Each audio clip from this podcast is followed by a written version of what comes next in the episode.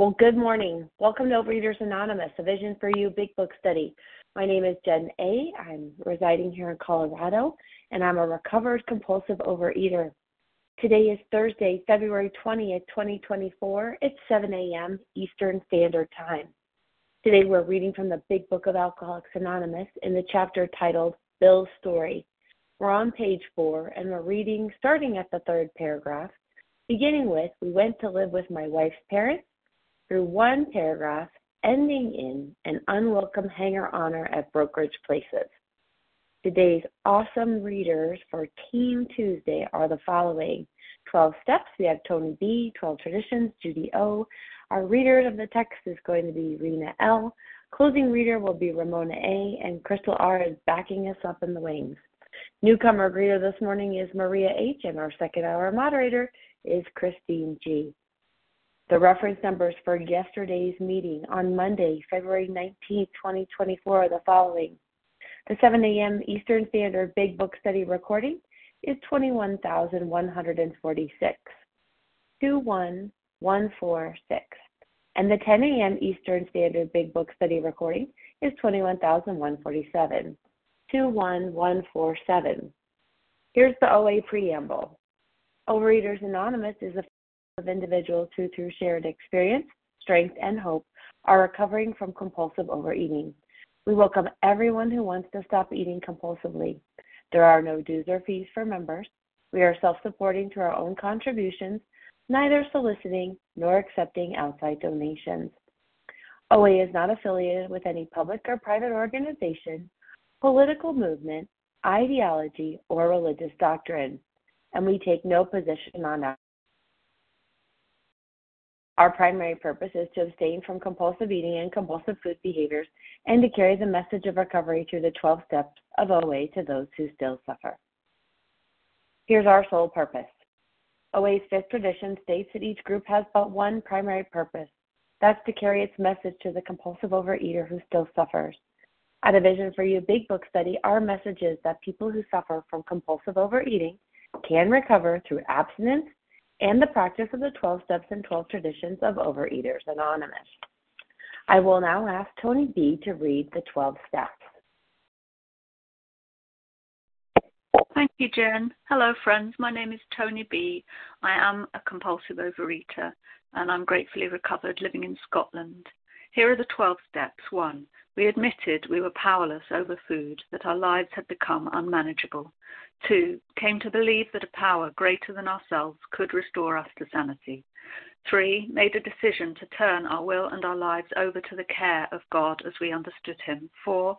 Made a searching and fearless moral inventory of ourselves. 5. Admitted to God, to ourselves, and to another human being the exact nature of our wrongs.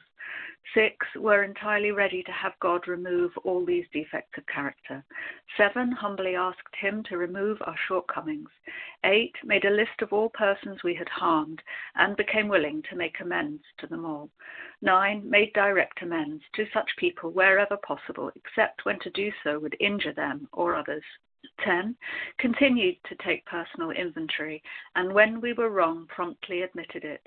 11. Sought through prayer and meditation to improve our conscious contact with God as we understood Him, praying only for knowledge of His will for us and the power to carry that out. And 12. Having had a spiritual awakening as the result of these steps, we tried to carry this message to compulsive overeaters and to practice these principles in all our affairs. Thank you for letting me be of service. Appreciate you, Tony B. I'm now going to ask Judy O to read the 12 traditions. Hi, this is Judy O from New Jersey, a recovering compulsive overeater. Thank you so much. The 12 traditions. One, our common welfare should come first. Personal recovery depends upon OA unity. Two, for our group purpose, there is but one ultimate authority, a loving God as he may express himself in our group conscience. Our leaders are but trusted servants, they do not govern. Three, the only requirement for OA membership is a desire to stop overeating.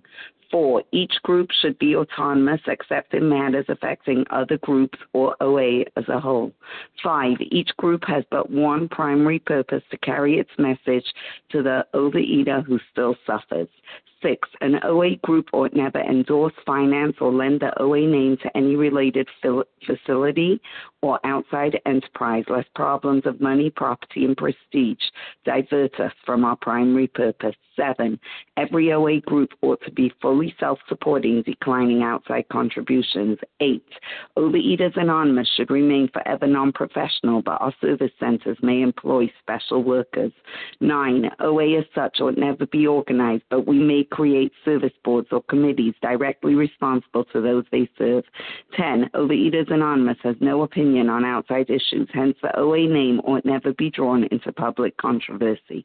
11. Our public relations policy is based on attraction rather than promotion. We need always maintain personal anonymity at the level of press, radio, and film. 12. Anonymity is the spiritual foundation of all our traditions, ever reminding us to place principles before personalities. Thank you for letting me be of service. Well, thank you, Tony B. and Judy O., for reading the steps and the traditions this morning.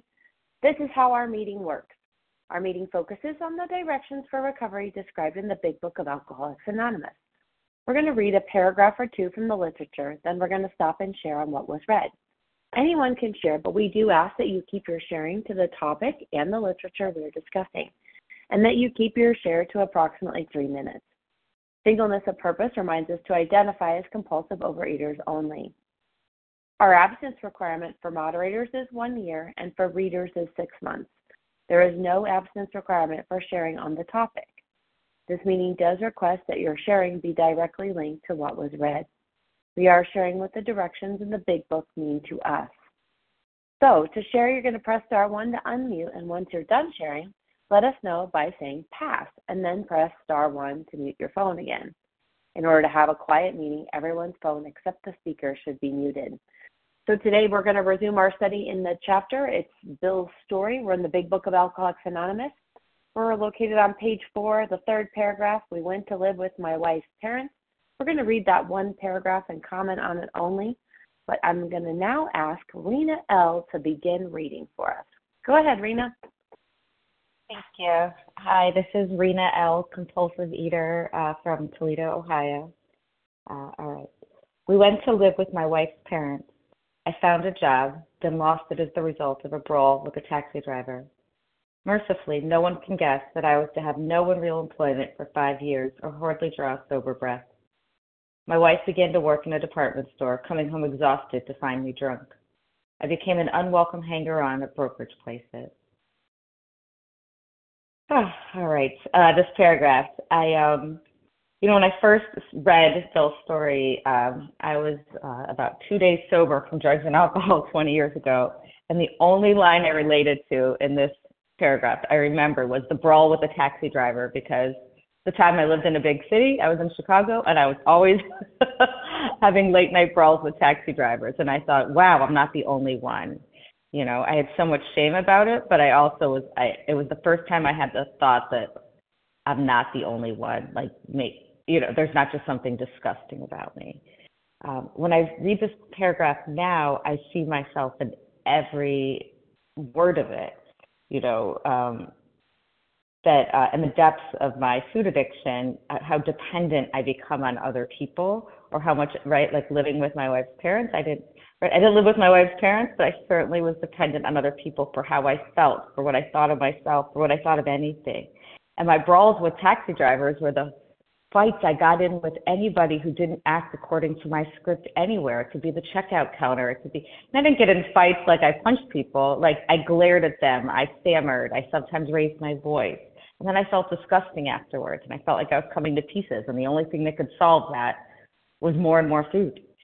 You know, um, my wife began to work in a department store, coming home exhausted, right? That's all the effects of his disease on other people around him and his family. And that, in the end, my food addiction tore through every relationship I had. I showed up, I didn't show up, I how I showed up. I barely showed up in the end. Um, and so, what this paragraph makes me reading is just grateful. it's grateful that I get the chance to be sober and abstinent. But more than that, it makes me, as a result of recovery and being recovered, I um, I'm becoming a person I didn't even know to hope to be or want to be, which is someone that even when no one's looking, I'm not yelling at taxi drivers for not going as fast as I want or being able to make traffic disappear. Um, and my dependence is on a higher power. It's not on what people think of me. Um, and when I do impact other people in a not so great way, I hope I don't do it as much as I used to. I have a feeling I don't. Um, but also, I get to work the 10 step. I get to reach out to people, and I have an 11 step. So I guess all of this to say, I'm just super grateful for another day in recovery uh, and being recovered, and I look forward to hearing from all of you. Thank you. Thank you so much, Rena L. from Ohio, for getting us started this morning. So we value everybody. Uh, we excuse me, we value everybody's experience on the line this morning. We ask that you limit your share to every third day in order that others might share their experience too. If you'll give me your first name and the first initial of your last name, your state when you get up uh, to pitch, who would like to share Katie. today? Harlan Jason. Alec B. from Missouri. Jason Okay, K. so let's go back to the beginning. Thanks, Jason. I got you. Um, let me tell you, there was somebody before Harlan, Tanya, Alec, um, and Jason. Who was it? Katie G from Boston. Thanks, Katie. Yep. Katie G, Harlan, Tanya, Alec, Jason, and who else?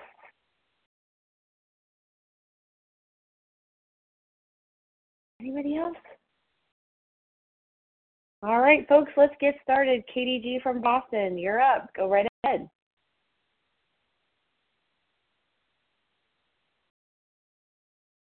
Hey, Jen. Sorry about that. This is Katie G, recovered compulsive eater in Boston. And um, wow, what a great first share. I, I couldn't agree more. Um, uh, for me, um, I got really sick in this program and I, I had my first job, right? And um, I got sober and I remember calling my dad who um, grew up really poor and had no money and provided everything for me. And I said, Dad, I can't work anymore. And that's not, that noise is not coming from my line. My line, I said, you know, I really, it's too hard to be sober and I have an eating disorder. So I quit my job. And then I went and spent thousands of dollars on suits at Banana Republic for a job that I didn't have. You know, and I love this line. I became an unwelcome hanger on at brokerage places. Like, how many times, how many, you know, yoga studios and exercise studios did I show up for so early? I remember this one yoga studio. I showed up for for yoga so early in the morning that he asked me not to keep showing up. And I love too the discussion about fighting you know, today we have ceased fighting anything or anyone. And that includes for me Overeaters Anonymous. You know, I don't I, I don't I don't have an opinion on outside issues. And for me at this point in my life, honestly, everything is an outside issue. Everything um I don't I don't want to have opinions because when I do, when I go at the world, I alienate everybody. I'm a bull in the china shop. I'm that unwelcome hanger on. Um, and how I've always been the odd girl out. Um, I remember I had to go to the guidance counselor in fourth grade because my friends and I were fighting, and that continued on through college. Um, I was always the one that people had a problem with. Um, and it's because I was restless, I was irritable, I was discontent, and frankly, I didn't know how to re- have relationships. Um, uh, nine years ago, I made an amend with someone, and she said, You know, you have a lot of goals, but you have no relationship skills. And she's right. And a day at a time, thanks be to God, because I am recovered, because for today, based on my spiritual condition, I live in the steps I do not fight compulsive eating and I do not fight other people. And thanks be to God, I'm learning to have quality relationships with people, to live with an integrity, and of course, to make myself a channel of God's peace, right? Let me help others. Let me seek to love rather than be loved, to understand rather than be understood, and most importantly, to be an agent for God to carry the message that no one needs to suffer from this disease anymore. And with that, I pass. Beautiful. Thank you so much, Katie G in Boston. Up next, we have Harlan. Harlan, go right ahead. Is that me? Okay, thanks, Jen. uh-huh. Jen, thanks for your service. I'm Harlan G. I'm a recovered compulsive overeater. I live in Scottsdale, Arizona when we talk about the progressive nature of this disease, a lot of times we focus in on the amount of food we're eating or the amount of times we're purging or starving. But there is more to it than that. Let's take a look at this paragraph. The year is 1931. Lois is now having her second ectopic pregnancy. This was in the days when doctors made house calls, and Lois has called her physician because she cannot stop the bleeding. And eventually he doesn't come, and she calls her father. Her father is Dr. Clark Burnham. He's a gynecologist, he's a surgeon, and he's a genetics doctor. This is the second ectopic pregnancy, and Lois is hemorrhaging out. She cannot stop the bleeding. The father comes, and the father has no use for Bill Wilson, never has had any use for him. Let's remember that on page three, one page before this paragraph, Bill Wilson was he had arrived. His judgment and ideas were followed by many to the tune of paper millions. Every and he's got fair weather friends. Now Bill is drinking every day and every night, and Lois has this ectopic pregnancy, and Dr. Burnham leaves a note on the table. We are at the hospital. Please come immediately. This is at about 5 o'clock at night. The next morning, at about 10 o'clock in the morning, in rolls Bill Wilson to the hospital. He has obviously pissed in his pants twice or three times. He has obviously puked on himself after a night of intense drinking. He stinks he is filthy. He hasn't brushed his teeth. He hasn't sh- he hasn't shaved. He hasn't bathed. He is a wreck. And there's a note on the nurse's station where Lois is not to let any visitors into the room without clearing it with Dr. Burnham first. And Dr. Burnham comes down and he reads the riot act to his son in law. You are a drunk and a sot. You are a disgrace to this family. I don't know what my daughter sees in you. Get out of my sight. Go see your wife. Get cleaned up and get the hell out of my face. Now, Dr. Burnham never had much use for Bill Wilson before because Bill was always trying to sell him on investments, which he didn't want to do. He was not a speculator. Now he gets into a brawl with a taxi driver. What happened there? He's in Manhattan. He's drinking near Wall Street. He feels Lois has money in her purse that he could take to pay the taxi, and he didn't want to take the train back to Brooklyn. And he hires this taxi driver. He can't pay the guy, and they get into a fight. The bottom line is we are products of our time and products of our culture. And at that time in the 1930s, men were expected to work and support their families and support their wives. Lois is working at Macy's as an interior decorator, making twenty six, twenty five dollars a week. Time, please. And he can't work. He's a drunken sot. And this is the situation that he finds himself in. And this is who he's moving in with are people that can't stand him. And this is, I'll pass with that. Thanks, Jen. Yeah. Thanks so much, Harlan G. from Arizona. Up next, we have Tanya, followed by Alec. Good morning, Tanya. What's the first initial of your last name and where are you calling from Hi. this morning, please? Um, good morning. This is uh, Tanya D., a recovered compulsive overeater from Illinois. Uh, grateful to be on the line and great shares. Um, and to me, what's striking about this paragraph is that um, there's no hint that Bill thinks his drinking is a problem. Just in general, at this point, um, in the chapter. Uh, you know, a couple paragraphs later, uh, that'll say he still thinks he can control the situation, and there are periods of sobriety that uh, renews his wife's hope. Um, like we can all see how bad it's gotten, uh, especially you know given that last year, adding some context to it. But it doesn't seem like he can see it himself at all, right? He still thinks he has control. Um, and it's not going to be until kind of even later in this story that he thinks uh, he realizes that he cannot drink at all. Um, and to me, this just speaks to how cunning, baffling, and powerful this disease is because um, you know, before OA, I you kind of think, okay, it maybe it just hasn't gotten bad enough for me. You know, maybe um, like at one point my doctor told me, you know, I had high cholesterol, and if I kept going this way, I might end up with a heart attack. I'm like, okay, now um, I, I really have an incentive to, you know, get my stuff together, and and it didn't help, you know. Um, and uh, this is just a reminder that uh, for me that like you know we we can hit uh, bottom at any point, and we can also not hit bottom at any point. Um, like I love the saying, you know, we hit bottom when we stop digging because there's always more to be dug. Like it's going to get even worse for Bill, uh, as bad as it seems now, before uh, he realizes that uh, that this is a problem. Um, so yeah, just a good reminder for me about um, the deadly and serious nature of this disease,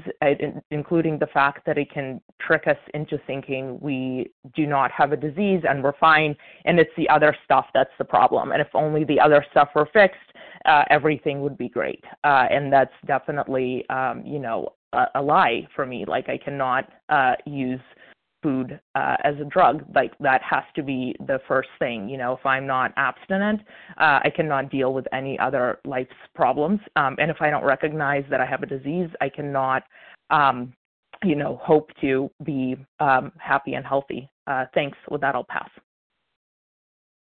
Well thank you so much tanya d from illinois. Up next we have alec. I believe it's alec b but they'll tell me. And then jason k. Hey alec. Good morning Hi, good morning, everyone. This is Alec B. That's right, from St. Louis, Missouri. So glad to be here this morning. Uh, I'm a, a, compulsive overeater and restrictor recovered uh, for today uh, only um, by, by God's grace. And, and this paragraph, I mean, what just hit me so clearly, uh, just listening to it, was mercifully, mercifully, right, with mercy. And, and what's so striking is that in this paragraph, right, that word mercifully, the, the, the word mercy, it's not in the context of the recovery, but in the context of the disease. That that he's looking back at at this this painful time of his life, the pain of, of, of impotence, of lack of control, of loss, of addiction, and even there he sees mercy. Even there, there is mercy.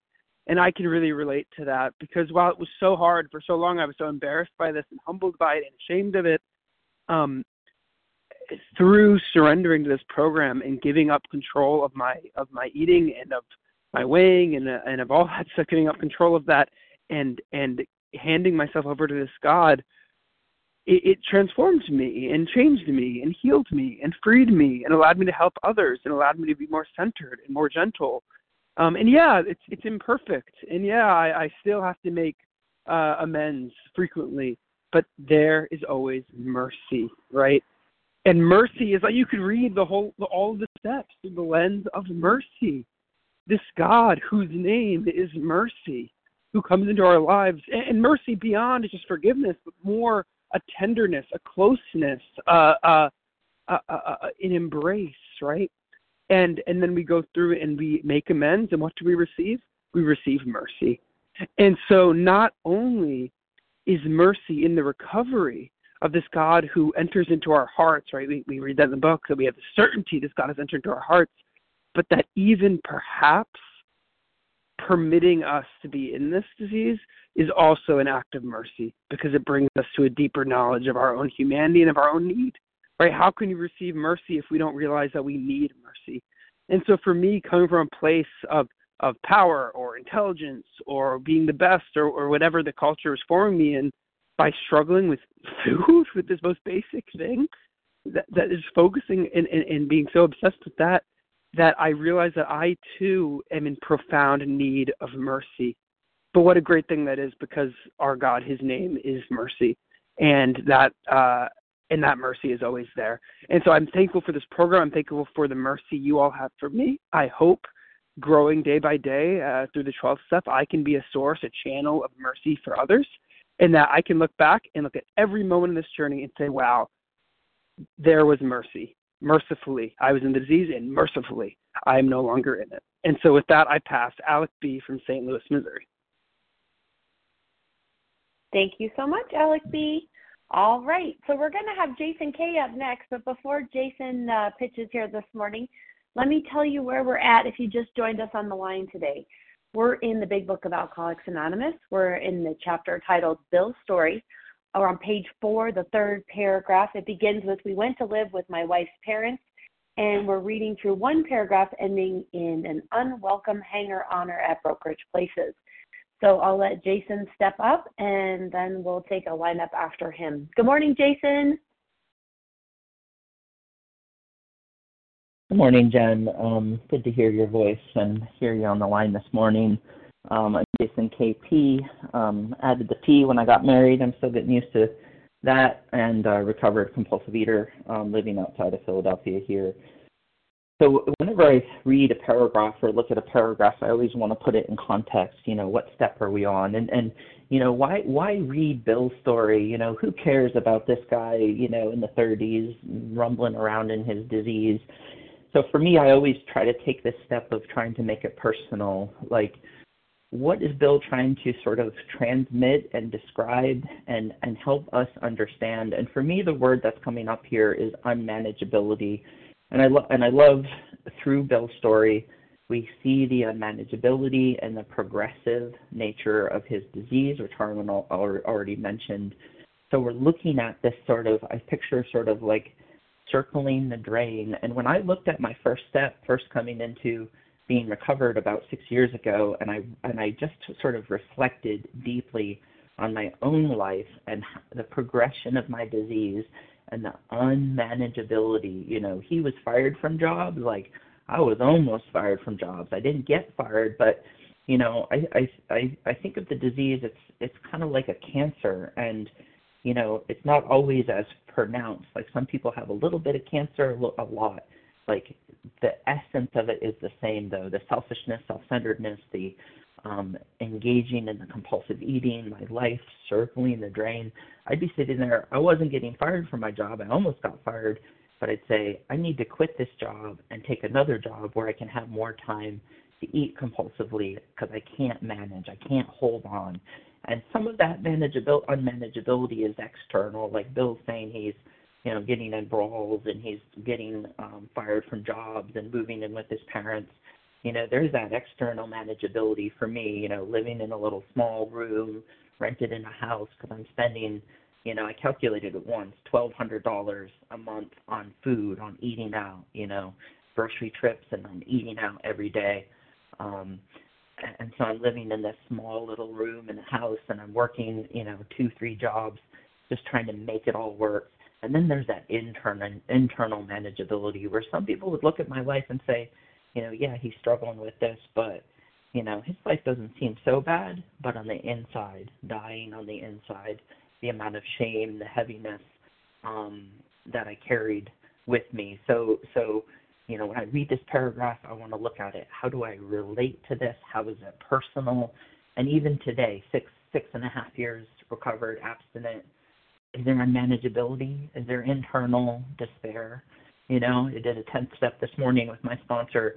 You know, I'm going to work and I'm pumping myself up. I'm going to do it. I'm going to work hard. I'm going to, you know, I'm going to, I'm going to, I'm to. And I'm like, do you, and, and I could hear, wow, the fear in that. I'm like, wow, the self management. I'm like, I'm already feeling burnt out just, just saying it. So, um, yeah, the, today's, for me, this reflection, step one, unmanageability um, and I, I hope hope everybody's seeing that too and relating to that. And with that, I'll pass. Thanks so much, Jason KP from Philly. All right, so we do value everyone's experience. We ask that you limit your share to every third day in order that others might share their experience too.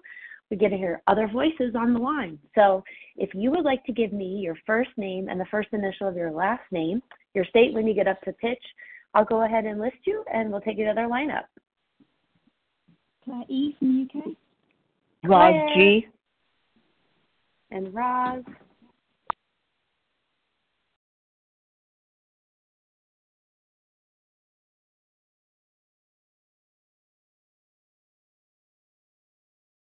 Anybody else? We have Claire E. and Roz G.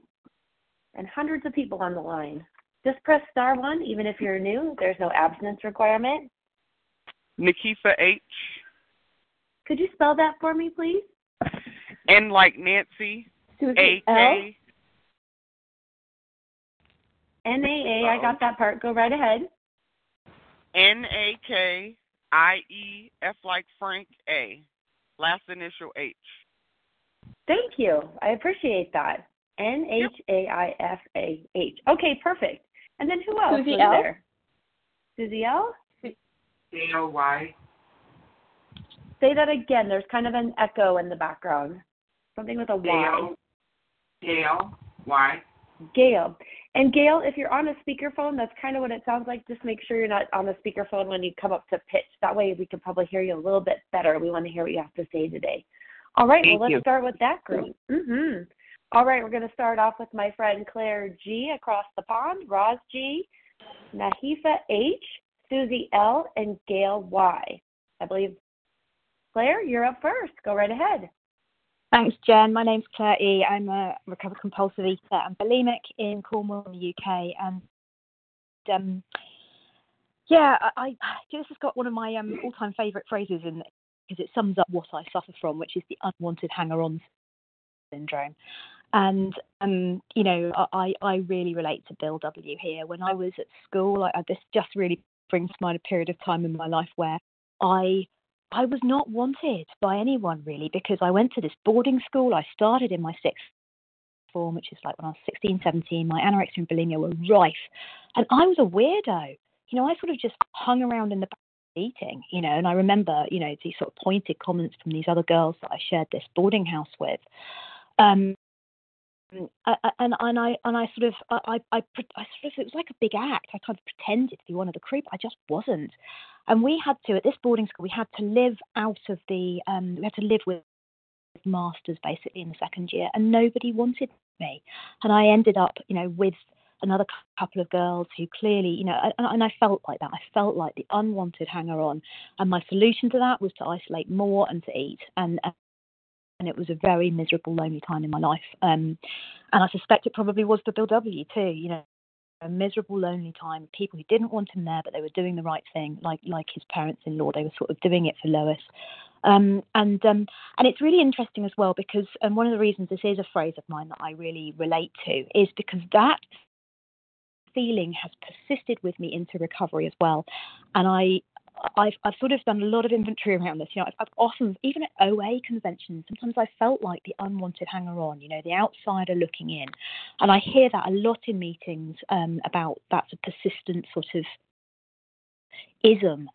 And, uh, and and the sort of conclusion I've come to is that's because I'm so self-absorbed. I'm so into what everybody else is thinking of me, how I'm coming across, what I'm, you know, whether I'm one of it, whether I'm wanted, whether I'm this, whether me, me, me, me, me.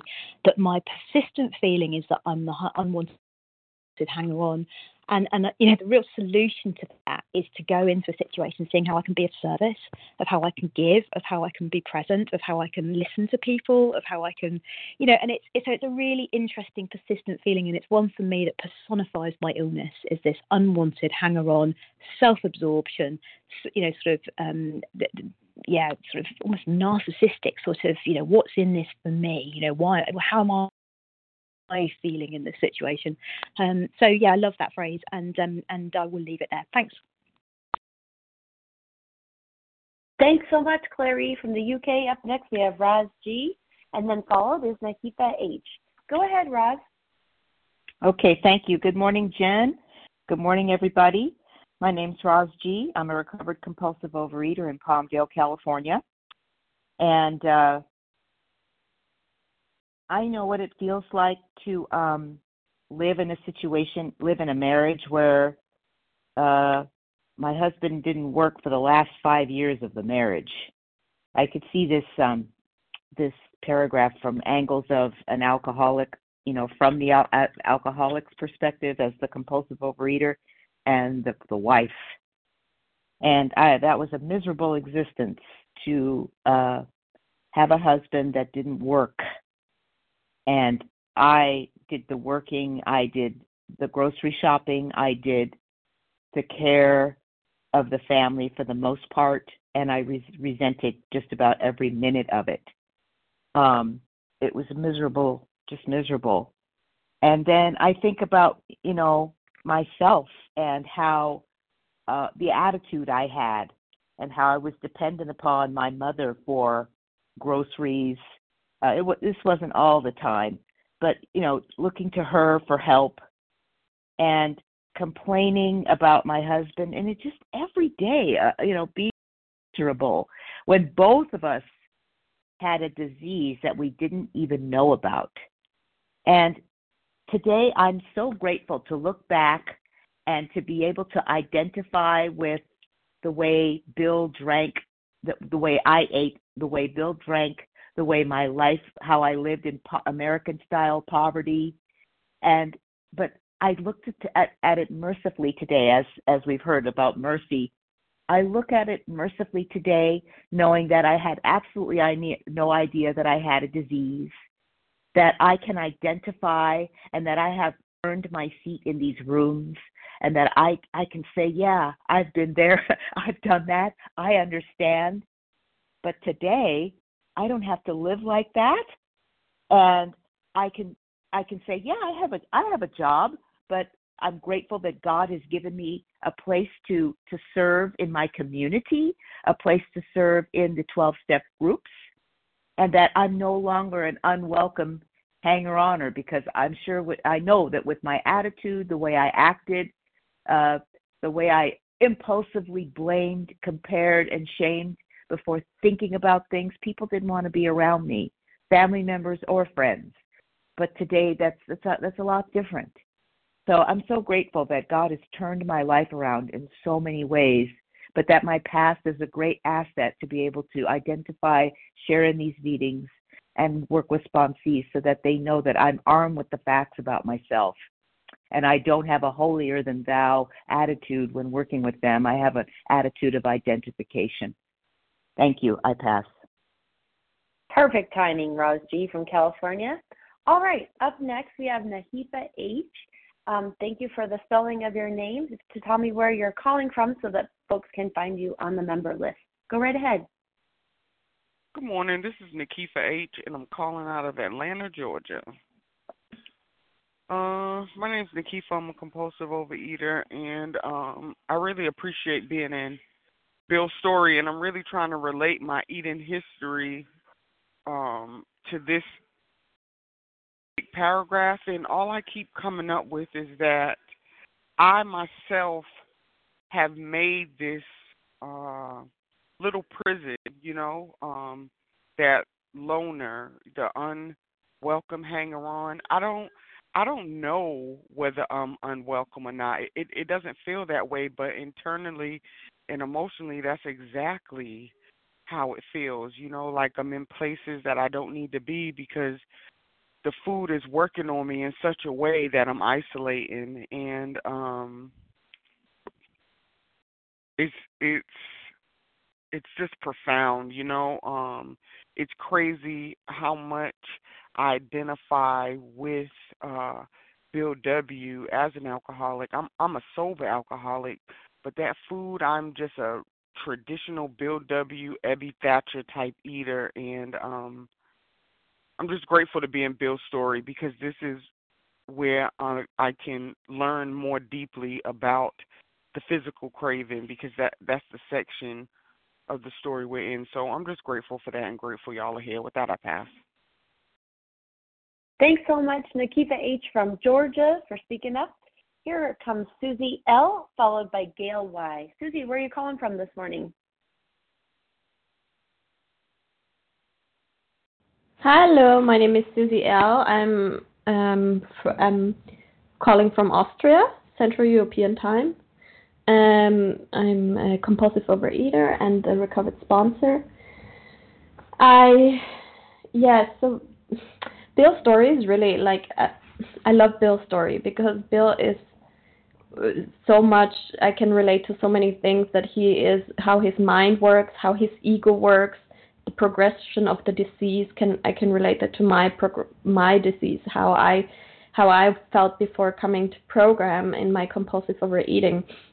Um, we are so obsessed about food. I was so obsessed about food about some one at some point that I could not hold, hold friends the way um I I can now. I could not hold my everything was a drama, everything was horrible and I had to grab food to make myself feel feel better.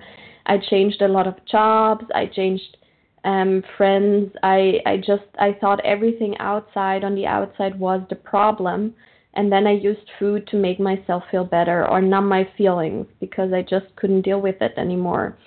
And um yeah, we are at some point this is the sickness and it's really hard for our loved ones because our loved ones think, okay, just stop eating. They I I heard that quite some, just go on some diet, get some help. I mean, I got so much help, but nothing helped me. Nothing could work. Um and they think uh, they don't understand really what the gravity of this is that we that we I don't have any willpower. It's a chronic sickness and I cannot I cannot control this on my own. I need a higher power to help me. I need this program to help me. And um, so it's really hard for people for my loved ones it was really hard to see what I was constantly doing and they were trying in so many ways to help me but nothing did help and it's of course I felt really bad but that made me just grab more food so um I am now in this program for over 4 years and it's changed my life. Um it it's to I I I never thought that I would be able to not obsess about food uh, that I could just eat when what whenever I want and what I want and, and not have to compulsive overeat, but this is the case, and this is amazing, and I'm so grateful for that, and I, I've gotten a new life through OA, and um, it's just if you feel like you're this resonates with you, if you're new to this program, it just just do it. I can just say just do it. Because, like Bill, when we go on in the story, he finally will start working this program come to coming and and and it will change his life. And that has is happening to so many people who are working this program including myself i'm not in self pity anymore i'm not a victim of anything i don't need to grab food to comfort myself or celebrate something or whatever i'm just fine around food and i have great relationships and it's yeah and I can help other people, and that is the best part of it, actually. And with this, I'll pass. Thank you. Oh, thanks so much, Susie L. from mm. Austria. And now we have Gail Y, and then we'll have a little bit more time. So if you're thinking you might want to share, you can get ready after Gail pitches. Go right ahead, Gail. Where are you calling from this morning? Hi, this is Dale, D as in David, A L E Y. I'm calling from Chicago, Illinois. it's the first time I've ever spoken at this meeting, and I'm really grateful to have the chance. I really identified with this paragraph um, with respect to getting into fights with the taxi drivers. I wasn't getting into fights with taxi drivers. I was getting into fights with all of my coworkers, and um, all because of my food. I am a compulsive overeater, binge eater, recovered. Um, I am so grateful for this vision for you. I have been listening every day for mm, probably a couple months now, and um, I'm being restored to sanity, which I am so, so grateful for. I'm grateful for all of you, so thank you for letting me speak. Awesome. Thanks so much, Dale Y, for correcting me in Illinois. And so we're going to take a few more names. First initial uh, of your first name plus the first initial of your last name. Go right ahead. Maria B. Rivka R. Hi, Maria. Maria B. Yvonne H. R. I think it was Rivka. Right. Rivka R. Okay, and then who was the H? Yvonne, Sorry. Yvonne H. Yvonne H. Thank you, Yvonne H. Perfect. If you folks will press star one and mute yourself again, we'll get started with Maria B, Rivka R, and Yvonne H. Go ahead, Maria B.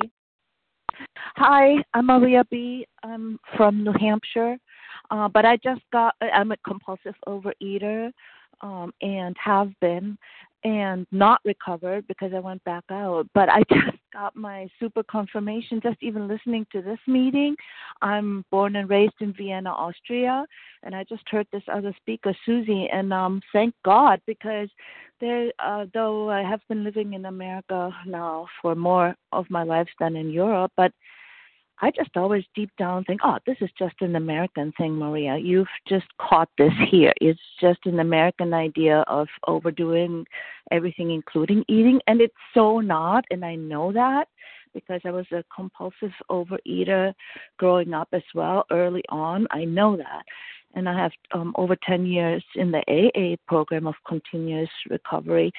Uh, but the food thing is very difficult. Uh, well, actually, it's impossible for me on my own, and that's what powerless is, and I know it. And my life is completely unmanageable. I just lost my temporary job uh, my um, whatever my relationships too are messy and it is because i'm in the food so i just got my dose of what i needed today and i'm going to be reaching out to my fellow austrian as along with other people in this program thank you so so much i got i heard what i needed today for sure thank you bye Oh, Rita that's from. Lakeland. I'm sorry. Rita, Rita H. Okay, Rita, from I'll Lakewood, try and add Florida. you to the end. Sure, I'll add you to the end. I I- have a list of um, one, two, three other people right now. So if you'll, um, we'll go ahead and mute the lines, and if we have time, Rita, I'll add you to the end. Thank you. All right, thanks, Maria B. from New Hampshire. Up next, I have Rivka R. followed by um, Yvonne H. Go ahead, Rivka. Hi, good morning, Jen. Can you uh, hear me? Because I don't know if I got remuted. Yes, you're perfect. Thank you. Okay, thanks so much. Um, good morning, everyone. It's it's uh, Rivka, our gratefully recovered compulsive overeater in Baltimore. Um, and what strikes me about this this paragraph is just not being able to show up for life. Like there's Lois who needs her husband there, and and he's not able to be there for her. And um, like because because food was my life, like I couldn't show up for life like if I'm honest, like food is really what I I thought about most. Um, even though I had you know a wonderful husband and wonderful children and and um, you know I, w- I would be happy that my husband would go to sleep so I could binge. I mean that was really what I wanted to do. Um, and I once my young when my sons would you know young and he was helping me carry packages in and he uh, he slipped and he he dropped the the package which you know had ice cream in it. And I my first the first you know first first thing out of my mouth was you know is the ice cream okay? Like I mean my my son not about my son it was about the ice cream. Like that's what my life was about. Like and you know I would I would have a table full of guests you know and and I'd be running ostensibly to be serving the next course but binging in the kitchen while my guests were waiting at the table because I just I that was I, I just every moment eh, you know my my thought was directed towards food and like tr- trying to be present for life while I was looking like I was trying to be present for life and not being able to be present for life like it's that was such a painful way to live. And when I think now being you know having a life where that is not my focus. My focus is to eat my abstinent meals and um and to be able to show up for people, to show up for my husband, to show to show up for my children and to be present for them. Like what a gift. Like what an incredible gift. It feels to be able to show up for from for God, you know, and and to ask what his will is for me and and and not to be so self-centered and self-focused is just it's the biggest gift and i just want to thank everybody for for being there the share the shares are so incredible and just knowing we're all on this journey together being able to show up for life like wow just i'm humbled so thanks for letting me share i pass Thanks, Rivka. Where are you calling from this morning? I didn't catch that. Sorry. oh from baltimore maryland Okay, thank you, Baltimore. Excellent. All right, so here we go. We have Yvonne H. followed by Rita L. So Yvonne, go ahead and press star one. Thank you so much. Thank you for calling on me. I'm Yvonne H., calling from Germany. Wow, thank you so much for all the shares. I can relate to Bill Wilson. I see him as somebody living very unconsciously, very egocentric. Everything is him, him, him. And he was a very intelligent guy. And I think he knew that. And it was all about his, I don't know, his stockbroker thing there and anti alcohol. Anti alcohol was the most important thing. So he also all, only saw himself. And when I see myself in the past, um, it's the same. I lived in a very unconscious, unconscious life, very impulsive, very compulsive, very just doing my will. Um, I was lucky enough to get sober after my first uh, meeting in AA. At the same time, 24 years, I didn't make it with OA because I didn't understand the program. I didn't understand God. I didn't understand the guidance of God, the instruction. So I just went on doing my own thing. And what I realized in the last day. Is that muted, please? I can't hear. So um, she's in a cafe or something with her headphones. That's what it sounds like to me. Um, Yvonne? Can you can you listen? Can you hear me? Yes, there's a little bit of um, noise in the background because you're in a I know. place. It sounds like. Yes, Yeah. yes, yes. So okay, I'll make it. So I'll make it short. Um, just want to end by saying that I've learned that everything is about mercy, about love, and that's God for me. And um, serve my my jo- people in my job, to serve my companion, to serve my family, and be very close to God. And that's what I'm learning, learning now, and now I can be abstinent. So with God's guidance, with instructions of the big book, I can be abstinent. And I'm not that unconscious anymore. I'm much more conscious and knowing what I'm doing and knowing what God's will is for me. Not always, but um, sometimes. Thank you so much for letting me share. I hope you could hear me. Yes. Thank you, Yvonne H. from Germany.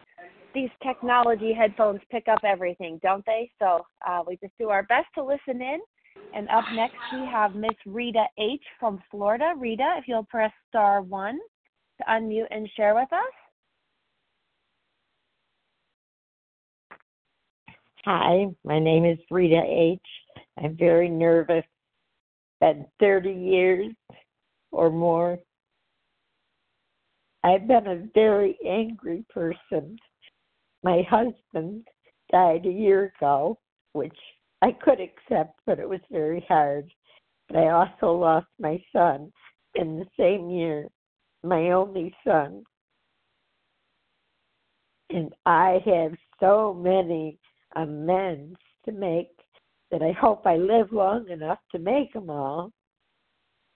I'm not um, myself as far as being angry. I've always been a nice person, uh, a successful person.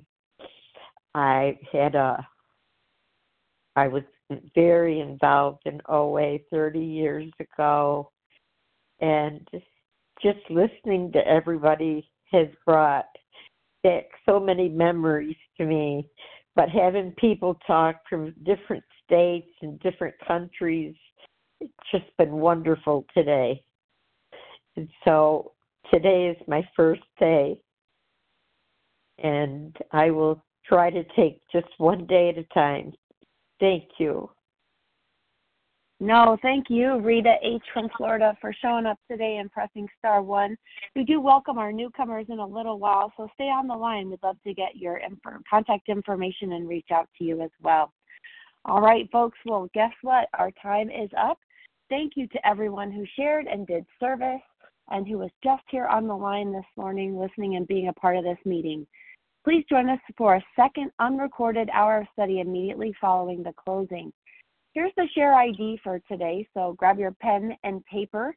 It's Tuesday, February 20th, 2024, 7 a.m. Eastern Standard Time Big Book meeting. The recording number is 21,149. So that's 21149. We will now close with a reading from the Big Book on page 164, followed by the Serenity Prayer. I will now ask Ramona A. to please read A Vision for You. Hi, this is Ramona A. in Vermont, a recovered compulsive overeater. Our book is meant to be suggestive only. We realize we know only a little. God will constantly disclose more to you and to us. Ask Him in your morning meditation what you can do each day for the man who is still sick. The answers will come if your own house is in order. But obviously, you cannot transmit something you haven't got. See to it that your relationship with Him is right, and great events will come to pass for you and countless others. This is the great fact for us. Abandon yourself to God as you understand God. Admit your faults to Him and to His fellows, and to your fellows.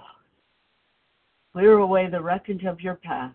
Give freely of what you find and join us. We shall be with you in the fellowship of the Spirit, and you will surely meet some of us as you trudge the road of happy destiny. May God bless you and keep you. Until then, I.